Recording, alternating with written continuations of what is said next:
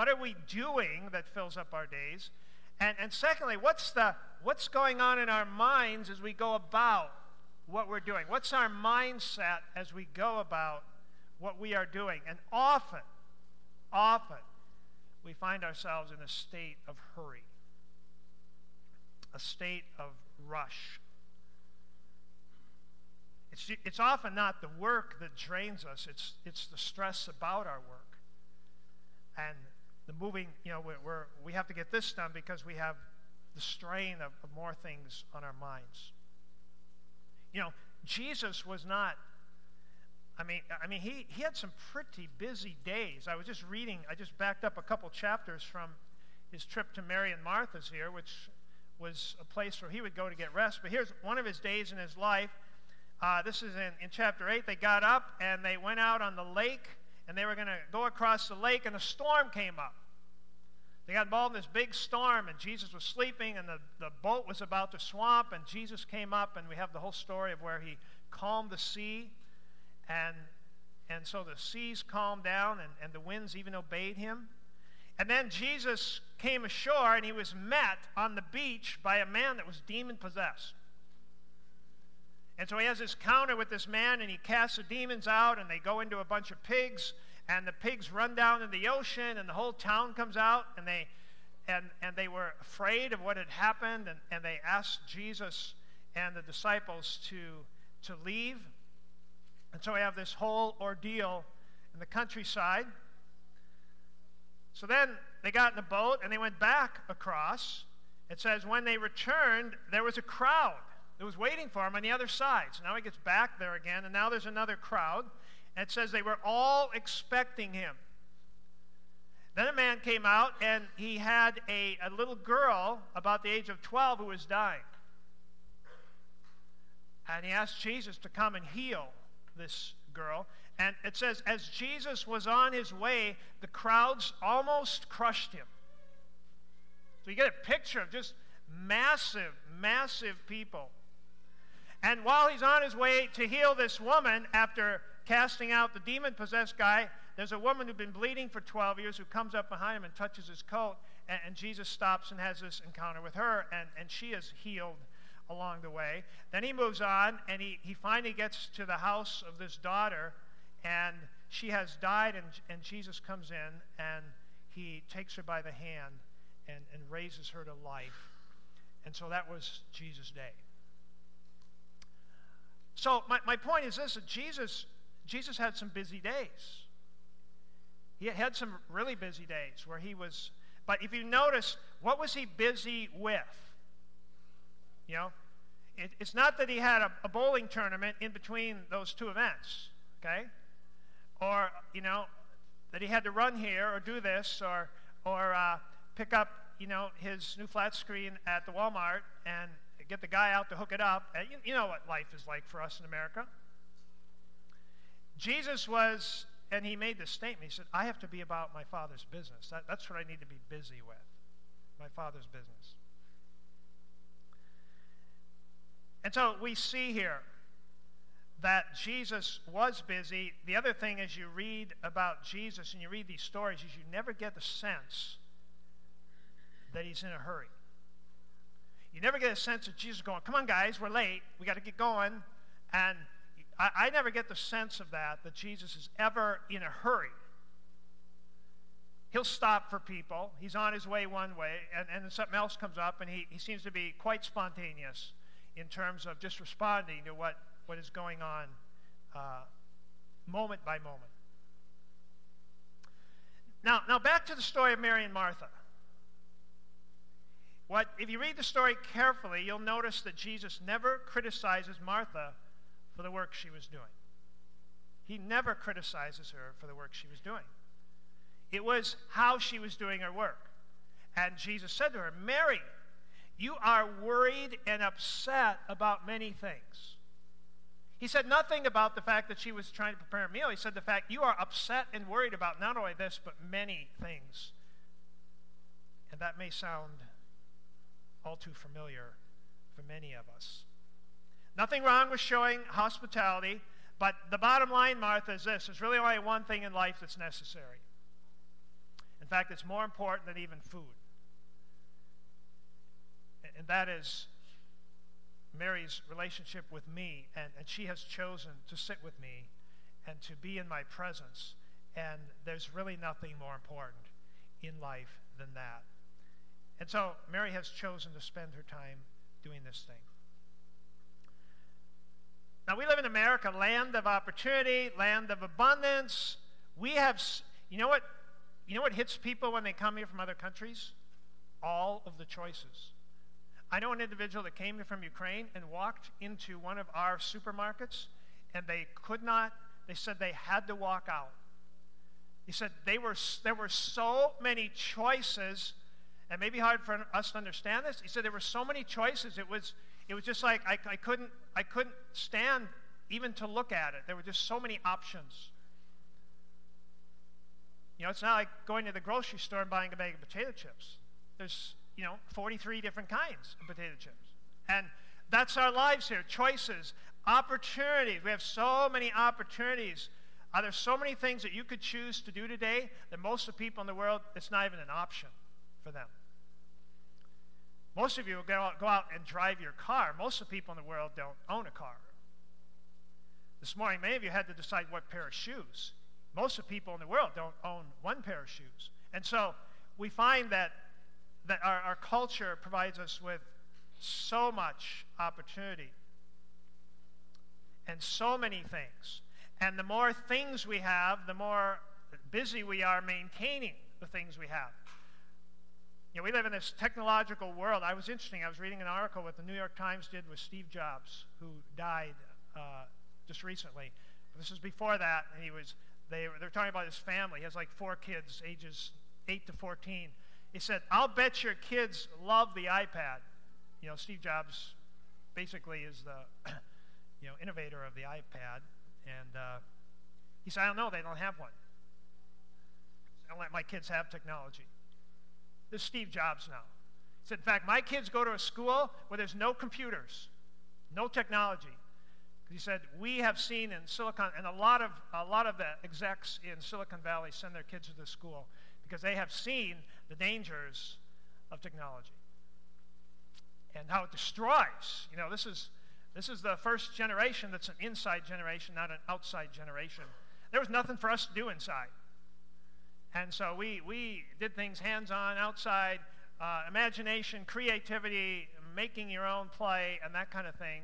And so if we're not careful, and I'm not, you know, obviously there's a way to use technology and there's a way not to use it, but it's, it's just part of our the things that consume our mental minds and our time. Jesus said there's only one thing we really, really need, and that's time at the feet of Jesus. And so all of us need to think about that. You know, if that's the really important thing in life, how much of our life does that get? And busyness becomes our excuse. You know, I take better care of myself. I'm just so what? I'm just so busy. I, I need to, I'd really like to spend more time with the kids, but I'm just so busy. I'd like to get more involved at church, but I'm just too busy. Uh, I should have a devotional life, but I'm too busy. And, and so it, it becomes our excuse. And the point is, we'll always be busy. The question is, what are we busy with, and, and what is our attitude in the midst of that? So, what are you busy with? You know, it'd be, it'd be good to take an inventory of your life. Psalm 39. Uh, try this sometime. If you ever have, if you could ever carve out a couple of hours in your day. Psalm 39, 4 to 7. You read these words Lord, show me, O Lord, my life's end and the number of my days. Let me know how fleeting my life is. You have made my hands or my days a mere handbreadth. I mean, he says, my life is as long as a distance from here to here. That is my life. The span of my years is as nothing before you. Each man's life is but a breath. So here's my life. That's it. So that's how long your life is. Just take one breath, inhale, let it out. That's, that's the length of a life. Think about that. Man is a mere phantom as he goes to and fro. He bustles about. Their way of saying he's busy, but only in vain. He heaps up wealth, not knowing who will get it. But now, Lord, what do I look for? God, what am I really looking for in my life? And he, he makes a statement My hope is in you. My hope is in you. So, what are you busy with? Maybe sit down, look at your life, and say, you know, in light of how brief life is, what, what am I doing with my, with my life and my time? And how do you do what you do? Do you, do you do it in a state of hurry? You know, when you're doing one thing, are you thinking about hurrying to get it done so you can do the next thing? Because when you do that, you never live in the moment. It's really difficult. You know, you're talking with somebody, but you're thinking about the next thing. And so we're, we're constantly multitasking. Anytime you're doing one thing to get to the next thing, now, now you're really thinking about two things at the same time, which is exhausting for us. This is a struggle for all of us. And, you know, we often say, I, I don't feel like God speaks to me. Well, God doesn't speak to us because we, you know, we're too busy. Or we'll say, okay, I'm going to I'm to give God some time. So we give him 30 minutes, and if we don't hear from God, we, we figure he's just not speaking to us. Mary and Martha represent two aspects of our lives. Mary represents spending time with Jesus, being in relationship, listening, talking, fellowshipping with Christ.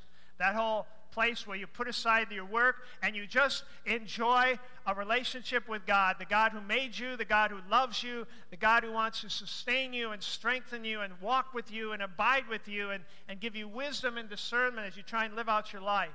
It's spending time in that relationship. Mary represents the priority of that in our lives.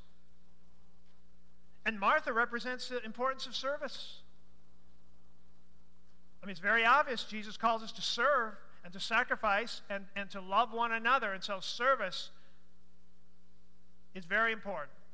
You know, when I, when I went to school, they had two really big words to describe this. And these are the two words. If, if you to go to a, a theological school, they talk about the indicative and the imperative. I had to look up how to spell those, and I've been to a theological school. So I like these words better being and doing. Let's just remember that. That God, there's a lot in the Bible. In fact, there's probably more in the Bible about being than there is doing. And you find this pattern in most of Paul's epistles. We've been going through the book of Romans. He spent 11 chapters talking about the fact that we cannot, in our own efforts, reach up to God, but what God has done to reach down to us and the gift of grace and all that God is offering us. And then he says in chapter 12, therefore, in light of God's mercy to you, now present yourselves as a living sacrifice. You know, that you can now live out the will of God. But, but don't do that until you've experienced the grace of God and the mercy of God in your life. Ephesians is the same thing. He said, Praise be to God who's blessed us with every spiritual blessing in Christ. He chose us, He adopted us, He redeemed us, He's forgiven us, He's given us the Holy Spirit, He's given us hope. It just goes on and on. He's given us power like that which raised Christ from the dead. And He's given us a love that's so wide and so high and so high and so deep and beyond what you could even imagine. You take a God who could use your imagination and, and think about a God who could love you so much. He said, You can't even imagine the depth of God's love for you. So, therefore, after three chapters of that, he says, Therefore, let us live a life, let us live out now this life worthy of this calling that God has, has given to us as his children. Watchman Nee said it this way. He wrote a book called Sit, Walk, and Stand. It was patterned after the book of Ephesians. Before you can walk and serve and live out, you need to, we need to sit. And in this story, Mary is sitting. Martha is walking. And Jesus said, you got to realize you got to have times in your life where you just sit in my presence. If not, you'll go out into this world and your life will be thin and you'll be operating in your own power, and idolatry will take over your life because you're not walking in this abiding presence of Christ. Here's a statement. Let me just say one other thing before I, I go to the statement. One other thing about busyness. The busier we get, the busier we get. Because the busier we get, the more shallow we get, and the more unresolved things we have in our hearts because we're not sitting before the Lord and allowing Him to touch us and heal us. And the more unresolved pain we have, and the more unresolved pain we have, the, the more we want to keep busy because it's too painful. It's just too painful to be quiet. You, you ever experienced that? We just don't want to stop because if you have to stop, you're going to have to think. And you're going to have to feel. And you're going to have to look what's really going on in your heart. And so the call here is that it is to put aside this busyness and allow Christ in their life. The only way, you can write this down if you're taking notes, the only way to avoid idol worship in your life is to make sure Jesus is abiding in your heart. That He is the one that you worship. Because you're not worshiping Him, you'll worship something else. Nothing wrong with living a productive, full life. But when we're too busy to connect with Christ in such a way that we meet Him in our deepest point of need and we can walk with Him with a sense of pres- His presence in our day, then we're too busy.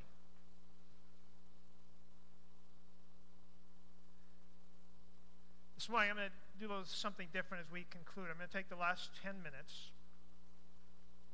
and I want you to, uh, this little video here, it's about six minutes long. and, and, then and I'm going to invite you just to pray with me after that. But this is a video, and it's talking about Mary and Martha. And maybe not all of you, but some of you, when you start watching this video, you're going to go, come on, let's, let's hurry up. It's, it's going to be too slow for you. The reason it's going to be too slow for you is because you're too busy. And you know, we live in a we live in this kind of a culture. And so just just allow this video to kind of slow you down.